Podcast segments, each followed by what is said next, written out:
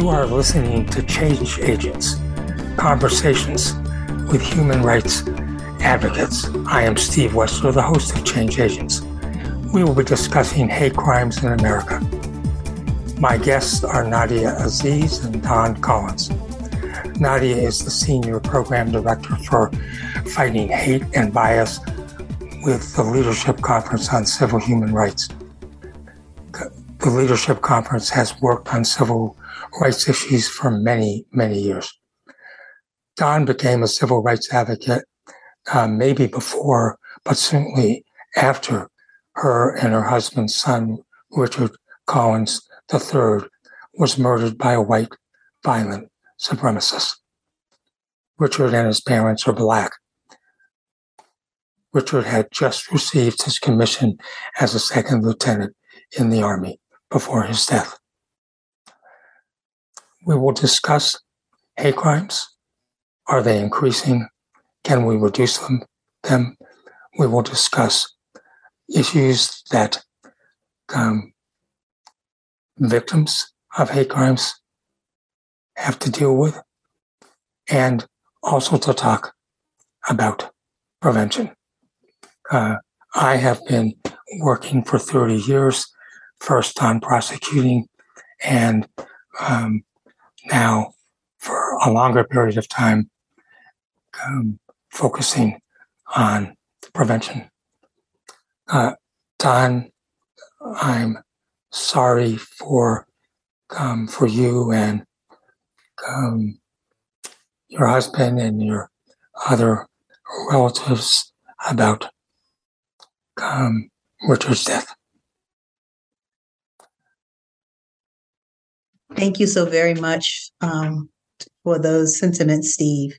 Um, I will say we are gracious to receive that, but I want the world to know that the world lost something when Richard was murdered.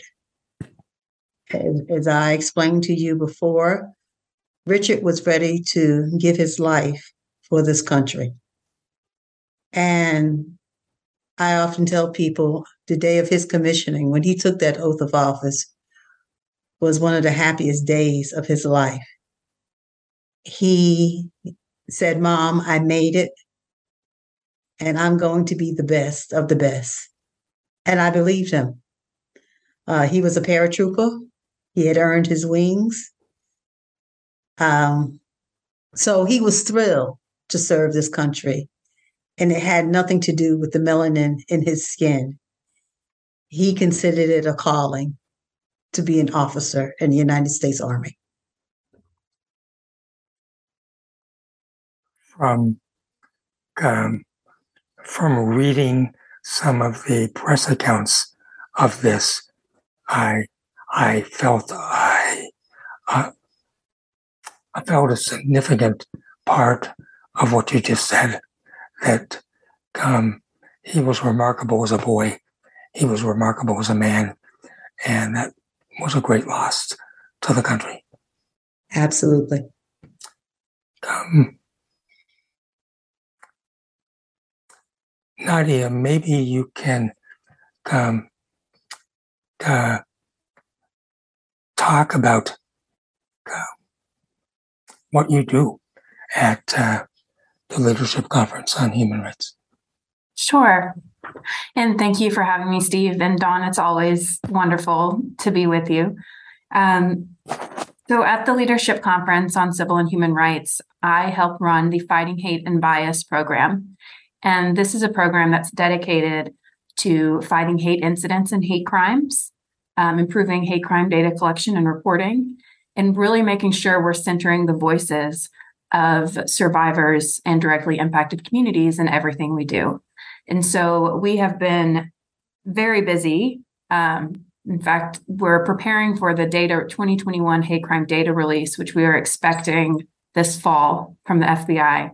Um, but I mean, there has been an increase in hate crimes over the past several years. And in fact, 2020, uh, the FBI data from 2020 showed the highest number of hate crimes since 2001. Um, so there's certainly a lot of work to do. Um, and we keep busy, but it's people like Dawn, her husband, Richard, and their son, Lieutenant Collins, that um, keep us inspired. Thank you. Um, so, what is a hate crime? And uh, when? Let me just start. When was the first hate crime? Am I being quizzed? the first hate crime law, I believe, I consider the KKK Act of, I believe, is 1871 to be the first hate crime law, uh, first federal hate crime law.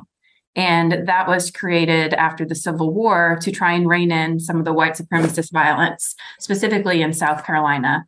Um, there was a lot of anti Black violence, um, trying to prevent the Reconstruction era amendments from really being um, fully recognized.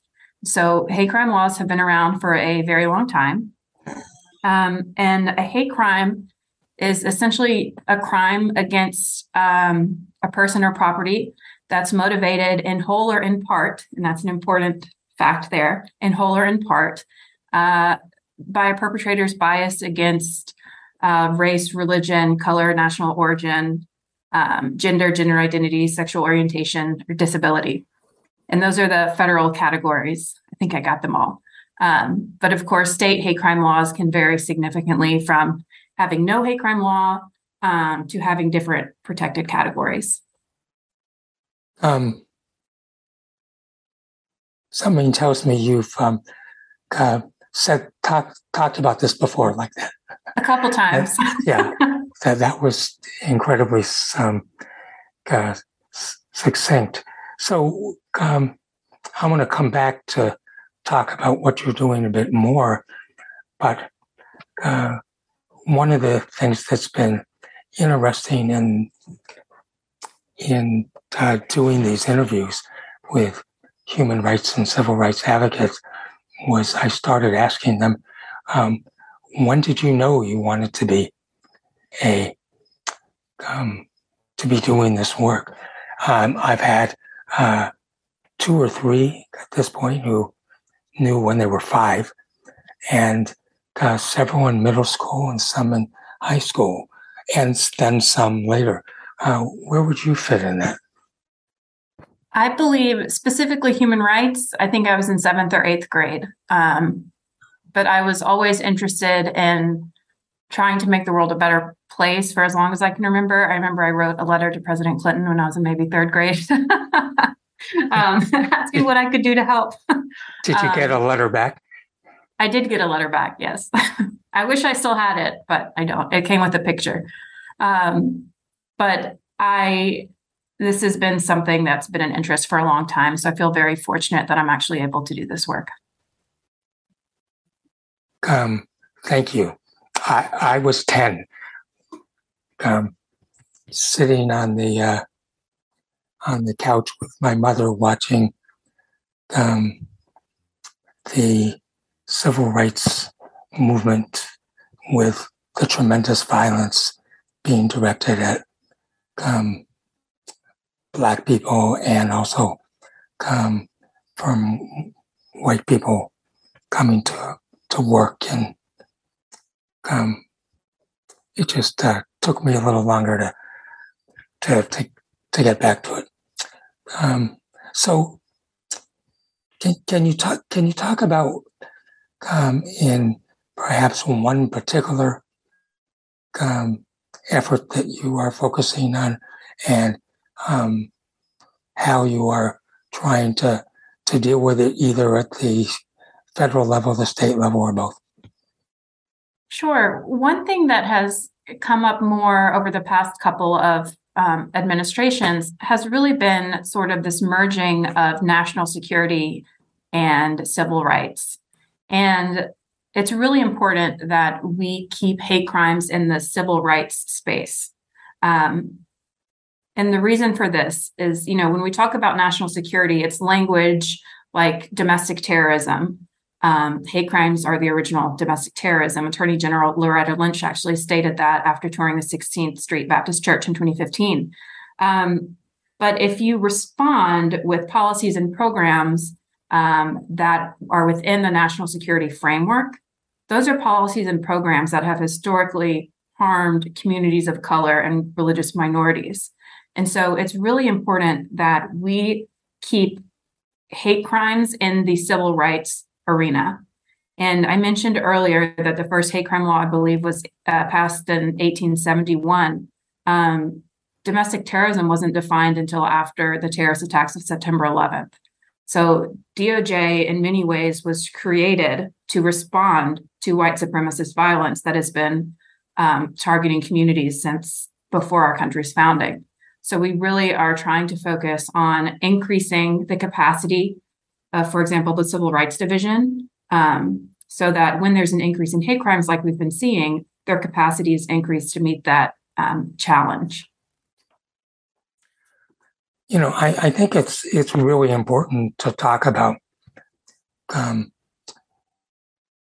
about hate crimes beginning um, right after the Civil War, um, because there have been, um, you know, doing this work and um, um, going back several decades. Um, you know, people would say, "Well, this is just a just sort of a fad that people were doing." You know, no, this is this is very much um, an effort that tries to address the violence that has been directed primarily in earlier times with black people and now um, with other groups as well. Um, so, c- can you explain um, who investigates hate crimes? Sure. So federal hate crimes are investigated by the Federal Bureau of Investigation, the FBI. Um, but most hate crimes are actually prosecuted at the state levels. So, you know, the local law enforcement agencies would be the ones that respond. And if they need support, if it's an extra complex case, of course, the FBI can offer offer support in that way. But the vast majority of them are prosecuted at the local level, and then the feds will step in sort of in extraordinary circumstances. And um, to sort of think, looking across um, the country, um, are police and prosecutors, uh, for the most part, focusing on this, or does it really depend where you are? I think it depends. Um, one of the things I've actually been doing with um, Dawn and her husband, uh, Rick, and some of our um, other good friends have been to train law enforcement officers and prosecutors on both identifying bias and um, investigative strategies, for example. And so we're trying to raise more awareness about this. I think um, you know, like like you mentioned, hate crimes have been around for a very long time, and I think, especially under the previous administration, um, it seemed like kind of the the societal talking points were that it was a political thing. Oh, people are talking about an increase in hate crimes because um, President Trump is in office, or you know, and the reality is, hate crimes didn't start with Trump. Um, they didn't start with Obama. They've been around for a very long time. They did get worse under President Trump.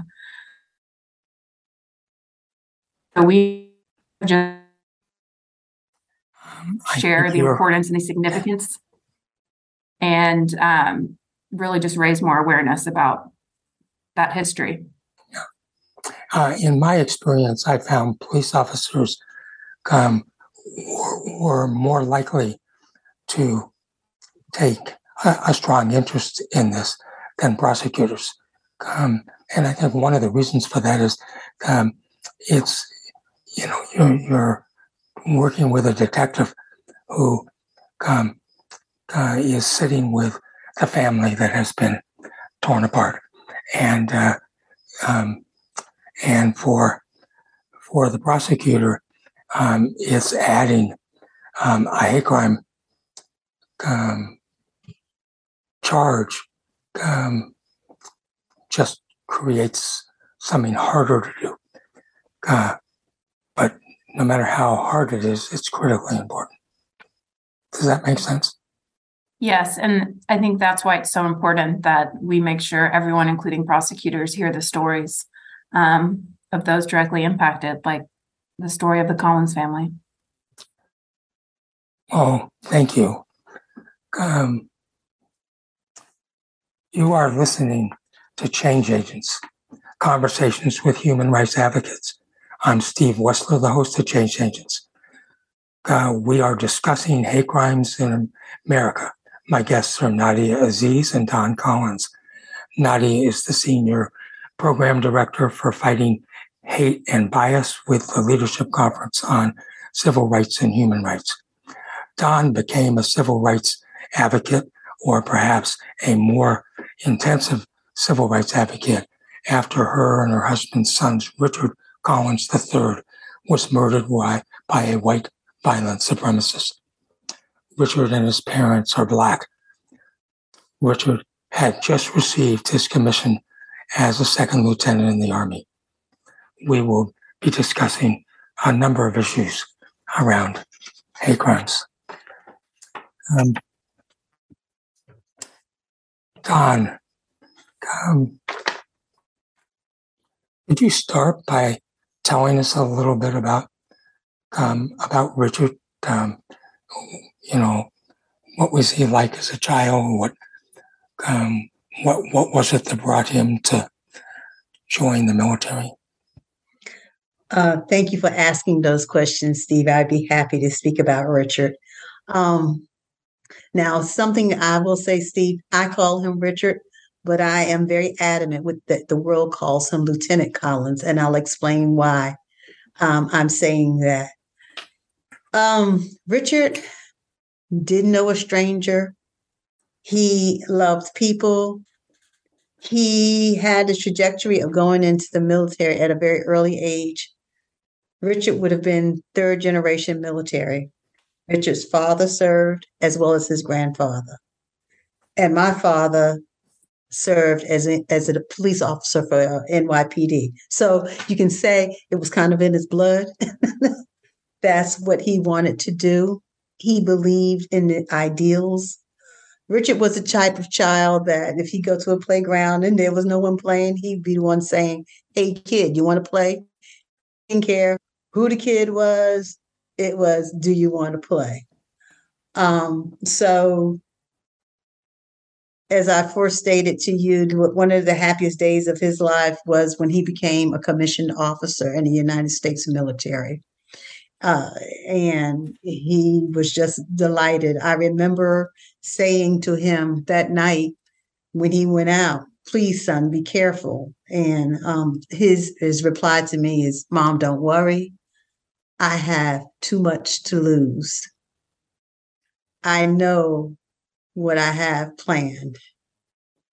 So he knew, he knew that. And Steve, I often tell people what happened to Richard was so egregious that it happened on a university's campus. The university is a place that you go to open your mind, to learn different things, to be amongst different people and experience different ideas. And to have this individual take my son's life at an institution of higher learning is it was unbelievable to us. And as I said in my closing remarks for that court hearing, my son life was taken away because he refused to bow down to a white man. He committed the sins of saying no. I know who I am. He didn't say I know who I am. He just said no. And that's what I call this monster. Took a knife out or had the knife out and plunged it into his chest and hit his aorta and he bled out on the street of the University of Maryland College Park. Yeah, it's it's an an awful story, and um, and it's so important that um, that we're talking about this. Um, and I think it's important for people to know that um, that hate crime murders happen far too much. but but also that there is a is a range of hate crimes from um, from uh, people threatening um, somebody to um, people who are um, um, physically hurting somebody, but but not to the level of of serious violence, but goes all all the way up. And I think we'll sort of come back and talk about sort of all those levels because they're all important. Um, um,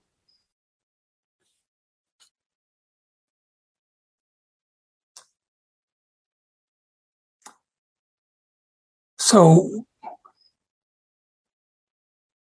what happened was that the um, the Maryland prosecutor treated this as a hate crime as well as a a murder.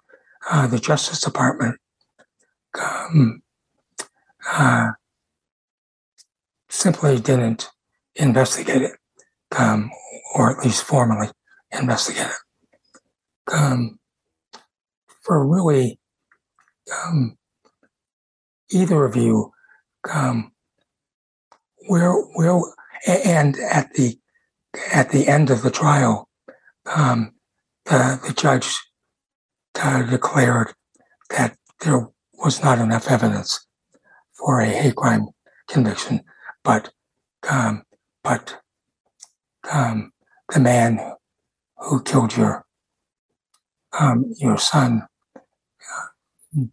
was is going to be um, in prison, um, uh, sort of for the rest of his life, except there's an ability to get out on um, parole in some way. That's Um, correct, Steve.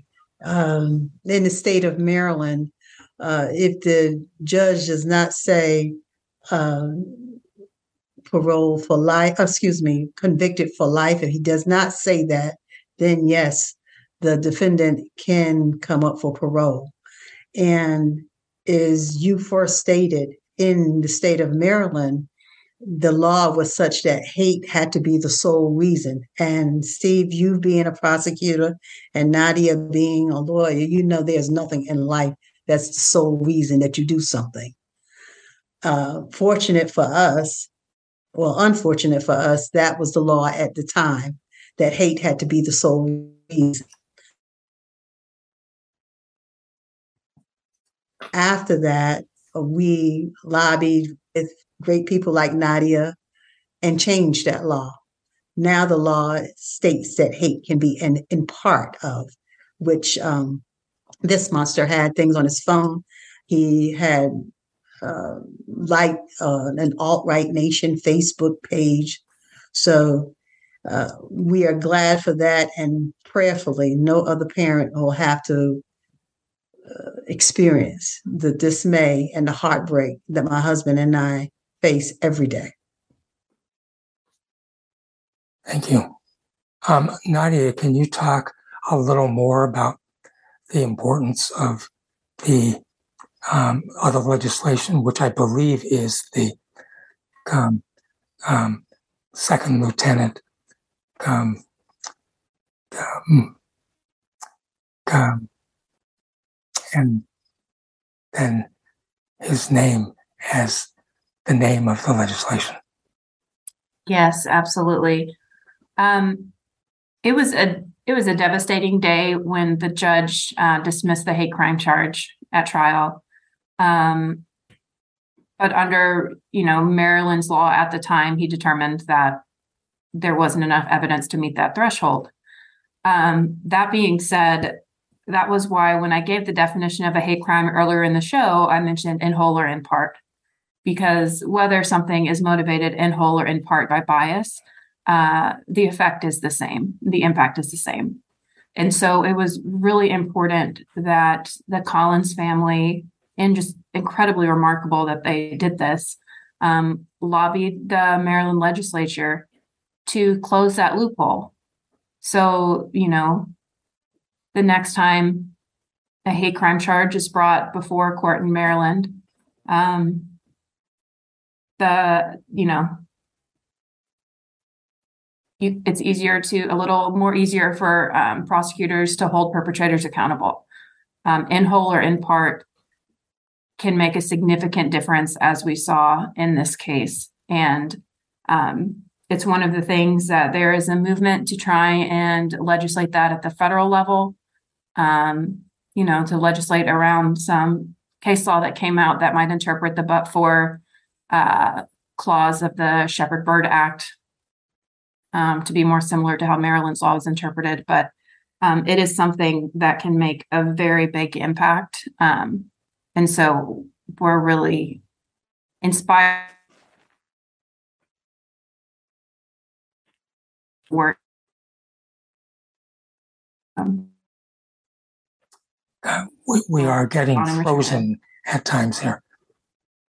Okay. Back. Um,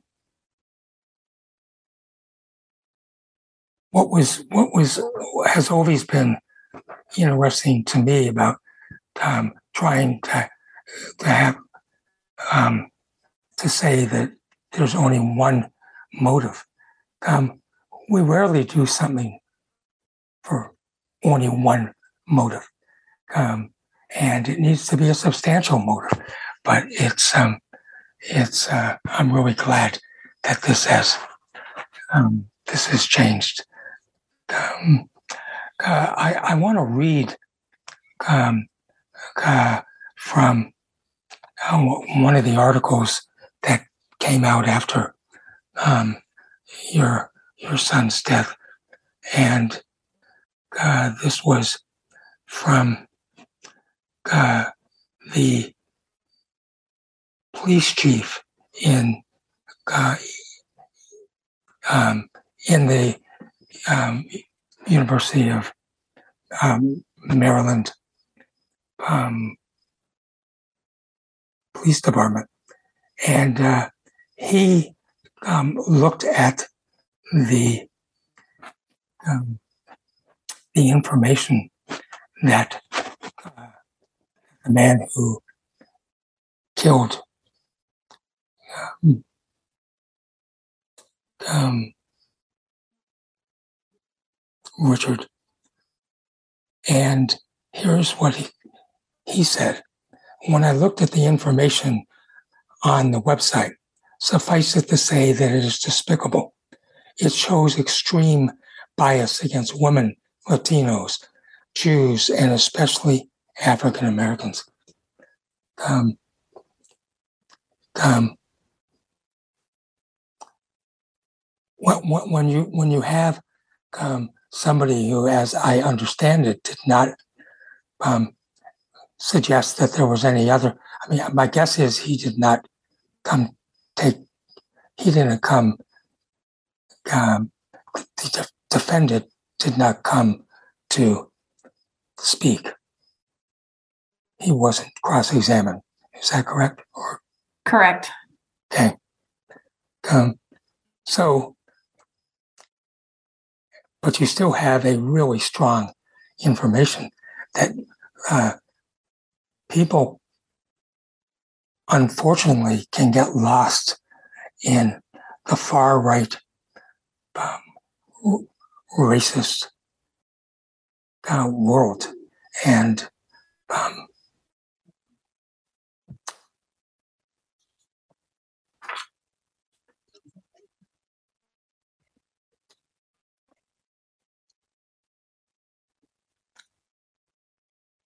So you are speaking, listening to Change Agents, Conversations with Human Rights Advocates. I'm Steve Wessler, the host of Change Agents.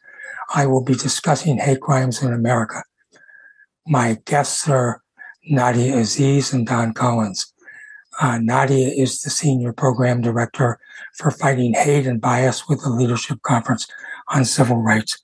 Dawn became a civil rights advocate, or probably more likely, became a more intense advocate after her and her husband's um, sons, um, uh, sons, um, Lieutenant Richard Collins The third was murdered by a white violent su- supremacist. Um, Richard and his parents are black.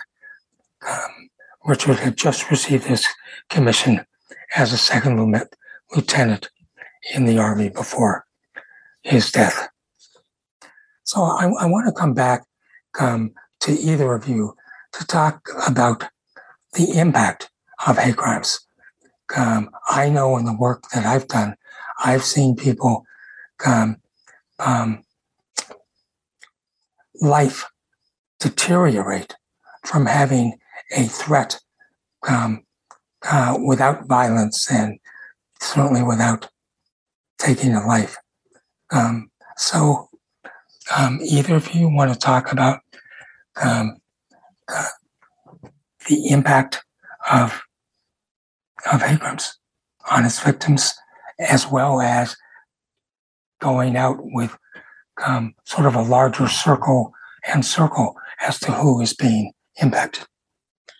Well, Steve, if I may, um, I can speak personally of what it does to myself and my husband. You're constantly looking over your shoulder because you don't know who the perpetrators are of the hate crime. That's what it's done to our household and our family. But also, I will add that this crime was committed on the campus of the flagship university for the state of Maryland. So it devastated all the students, the student body, the professors, all of those associated with that university. And then my son had just graduated from Bowie State University, which is a historically Black university in the state of Maryland. It affected the individuals at that campus as well. My son had taken the oath to serve this country. As I forestated, the country lost because he was willing to put his life on the line for this country. And in the oath he took, it states that he was going to defend this country from all acts of terror, and that was foreign and domestic. And in my peer view, it was a domestic terrorist that took my son's life. So I say to you that it was not just done to the Collins family, it was done to the United States of America. It took one of their own, the, the sentinel of this country, someone that was standing and watching guard over this country. That's what the hate crime did. Thank you. Um, and, and, Steve, uh, if I may add, um, I mean, it doesn't you just have to read the story of Lieutenant Collins or hear Dawn or Richard speak to really understand the impact. And I've asked Dawn before, you know, what does the impact have on you? And she says, you say the word impact, but in reality, it flipped my whole life upside down. And one of the things that I think is important to recognize is that, you know, while a hate crime may target an individual, like Dawn said, it impacts entire communities. And one thing about hate crimes that's different from other crimes is that um, there can be, you know, yes, there can be physical, mental, emotional injuries. There can also also be behavioral injury injuries and behavioral changes. Um, someone can withdraw. They might be more likely to engage in civic life, um, things like that. And so it's really it's really important that we understand that hate hurts, and in many ways, hate hurts more.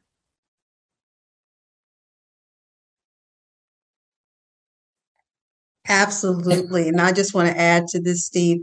Again, I've been able to speak with many survivors of hate, and every one of them, I can say, when their loved one was taken away, their lives changed forever. They are no longer the same person. And so this these adages of this time will heal all wounds, no not when it happens with hate.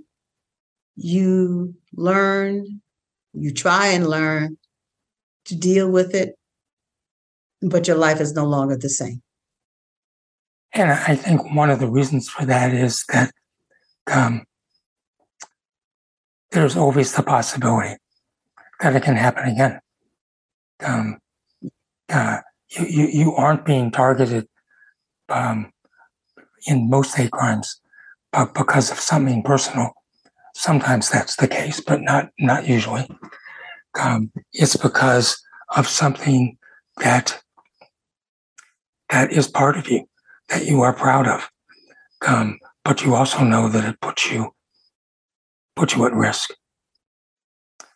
You know, I I, I think about um, the um, the awful shooting in in South Carolina of um, of black people in a um, in their in their church, and I think it was um, what you know nine out of ten or something. Uh, one one did not die. Um, um, how how do you prevent yourself? I I cannot answer that. I am not a social scientist or a psychologist. But one of the things I I do believe in that people need to take responsibility for themselves and not blame the other for their own misfortune. Um, the, the idea that I'm not succeeding because the other, whatever that other is, it's an idea that I find ludicrous. Be responsible for your actions and not blame the other. It's really important. I think we're going to get to that uh, when we talk about prevention in a, a little bit. Uh, not, Nadia, did you have something you want? Yeah, I mean, you mentioned. I wanted to try and connect two two things very quickly. Um, you mentioned one thing about hate crimes is that there's always the fear that it can happen again, and then you also mentioned the Mother Emanuel shooting in Charleston, South Carolina. And when we saw recently in May uh, 14th of this year, the shooting at the Buffalo supermarket in New York um, that took the lives of so many people, that was a copycat crime. And one thing that's really important in terms of trying to make sure these things don't happen as often as they do is how we talk about them. So we've been very deliberate in our conversation to not say the perpetrator's name. One of the things um, that we have done at the leadership conference is outreach to technology platforms about, you know, the Buffalo massacre was live streamed for a period of time, and then the video circulated, essentially went viral. So we've been having conversations about um, uh, platform accountability. How do we make sure these types of things don't happen? Because as we saw in Buffalo, a lot of these platforms can be exploited um, for this purpose. And a lot of these bad actors are seeking attention and seeking fame. So, conversation around the survivors and directly impacted communities and really uplift our common humanity. I think that's a big part of countering um, hate. I, think that's really important. Um, I, I, think uh, probably everybody here knows of now um, several years ago when somebody in um, in New Zealand went and um, killed 54 um, Muslims and two at two mosques. Um, and he wrote a manifesto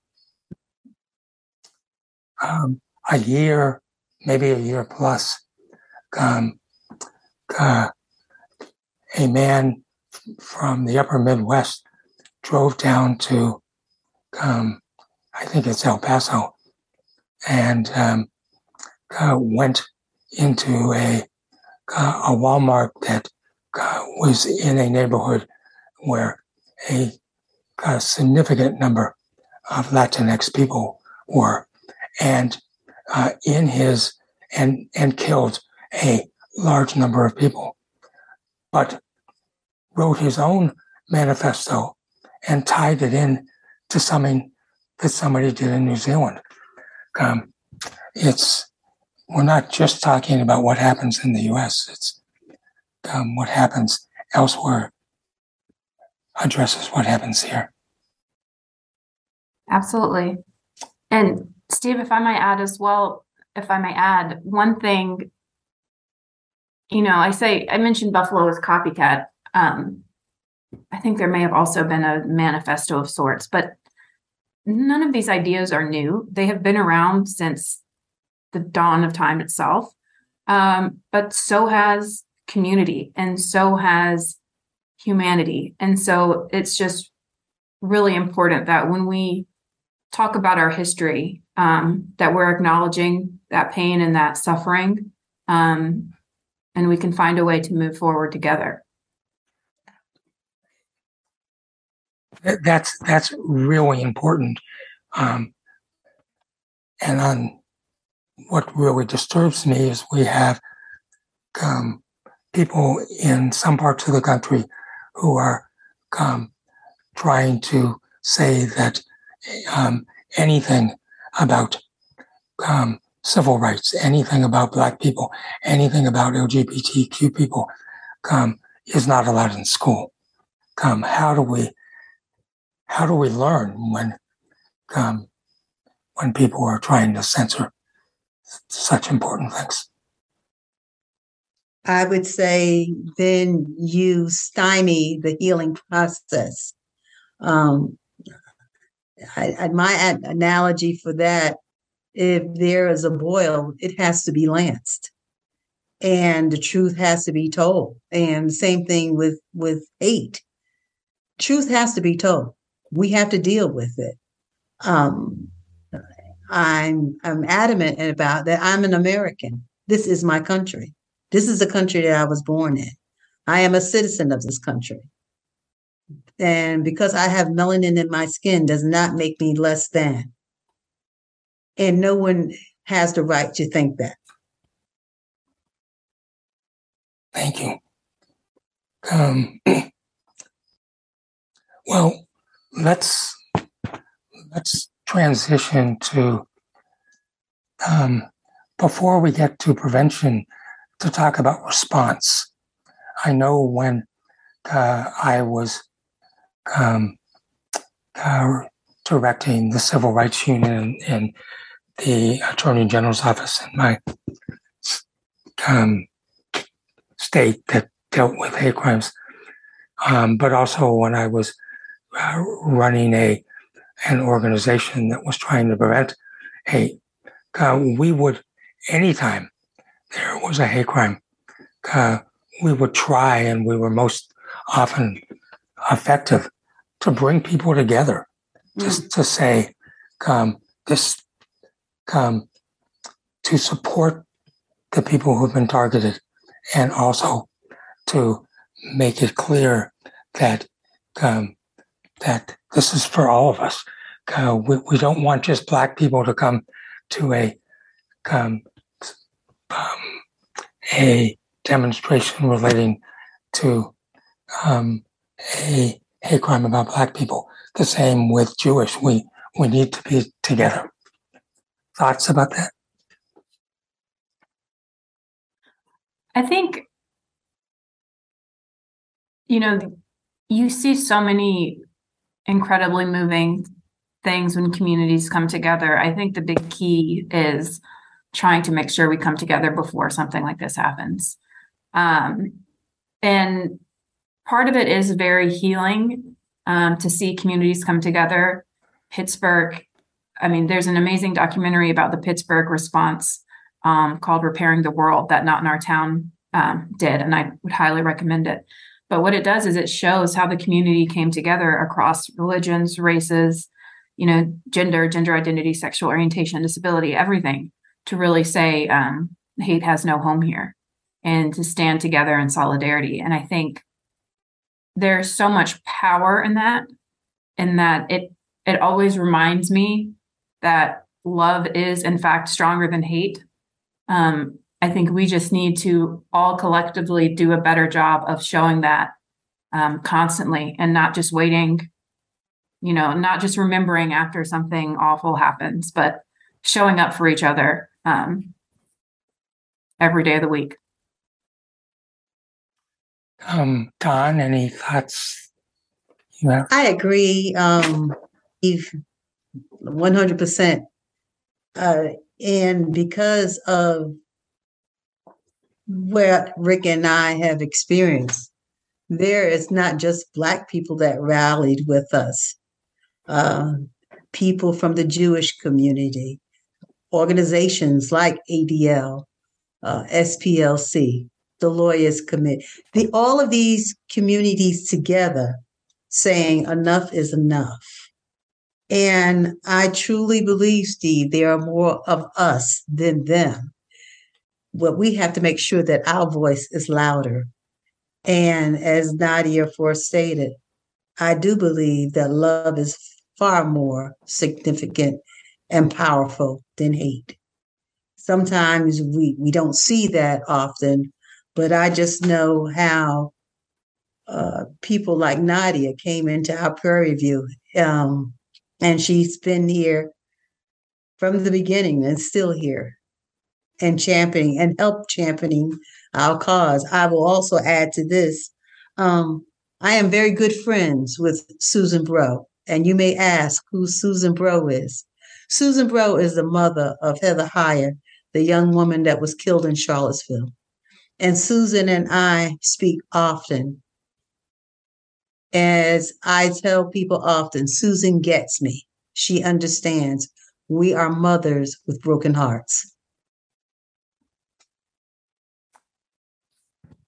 That's uh, very powerful.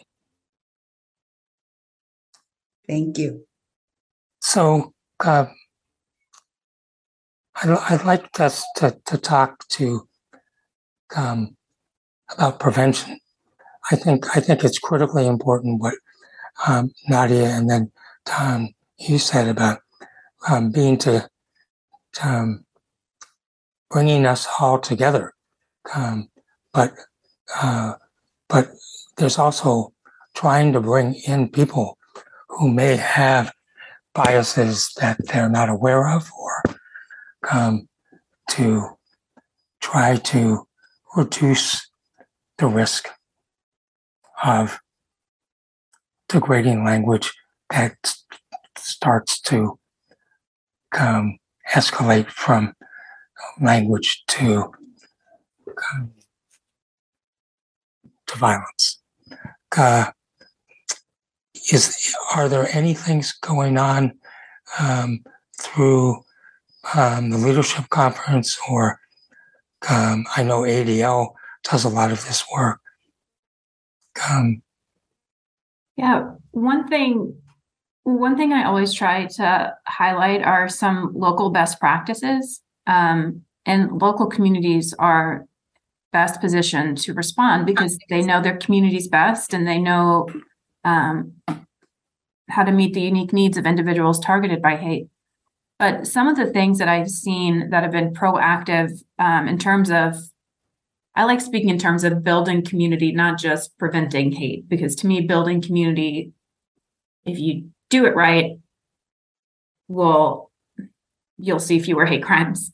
Um, but one of the some of the things I've seen have just been very proactive um, events hosted by municipalities where you bring together multicultural groups, whether it's an international fair where you're showcasing different foods and cultures, um, or a teach-in, for example, one thing you mentioned that it's hard to bring in people with it can be hard to bring in people with biases you just have to create enough opportunities um, for an entry point um, to make individuals feel like part of the community to let people get provide an opportunity for individuals to get to know their neighbors because if you get to know each other you are far less likely to hate each other. Um, and so i think just creating opportunities for you know robust civic engagement i would consider it um, our wonderful you know wonderful community building exercises. They've also been really fascinating um, communities that have done for example tours of local minority owned businesses for example or immigrant owned restaurants. Things like that that can really be supportive and build community um, and of course there's just public education in general and the education system we need to make sure um, that we're having honest conversations about our history in order to actually address it. And so, Steve, I want to ask, add to that in our area, what we've done under uh, our foundation is having the two universities that were affected by this come together. It's called the Social Justice Alliance, and this is done with the University of Maryland, College Park, and Bowie State uh, University. It's the first of its kind in the nation, but we bring professors and students together and to discuss and come up with solutions for some of these things. So going forward, Rick and I are adamant about bringing communities together? It's critical.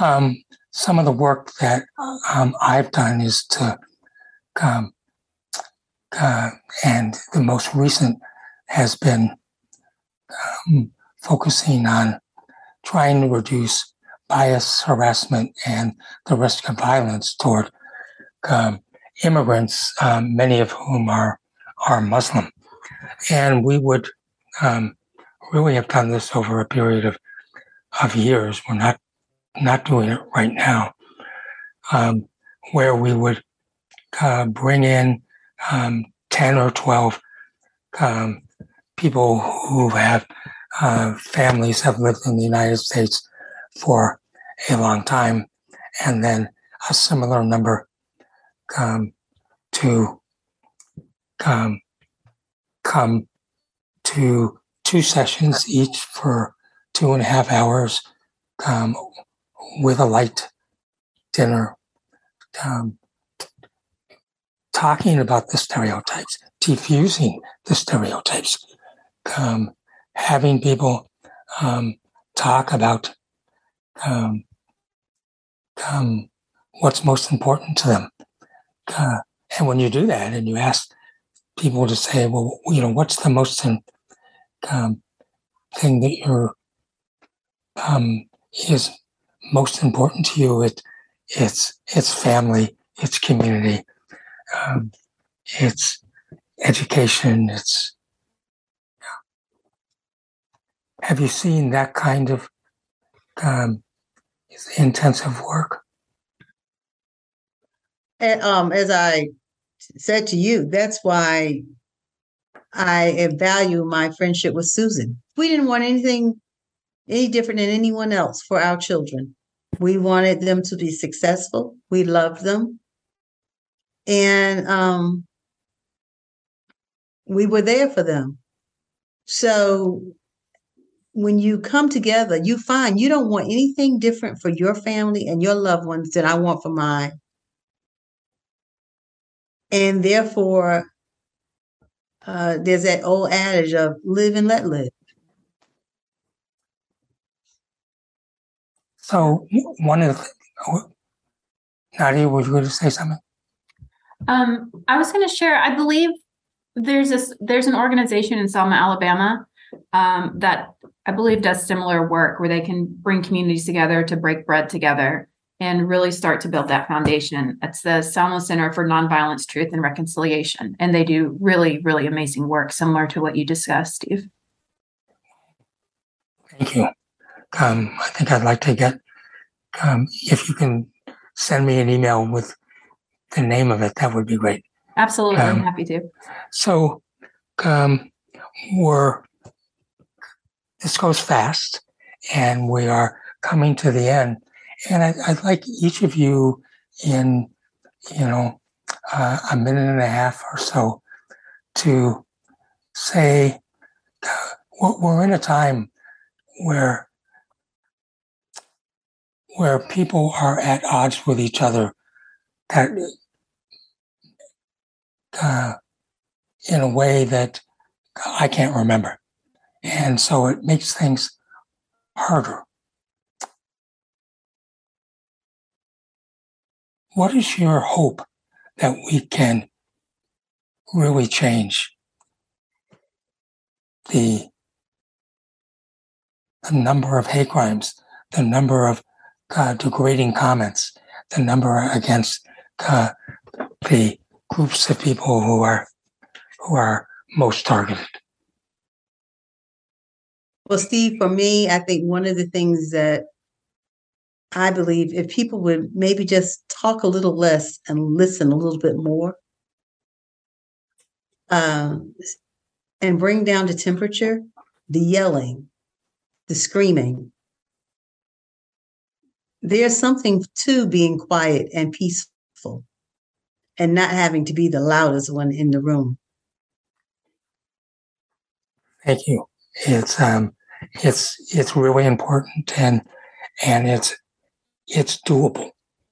We can do that. Nadia. Dawn stole mine.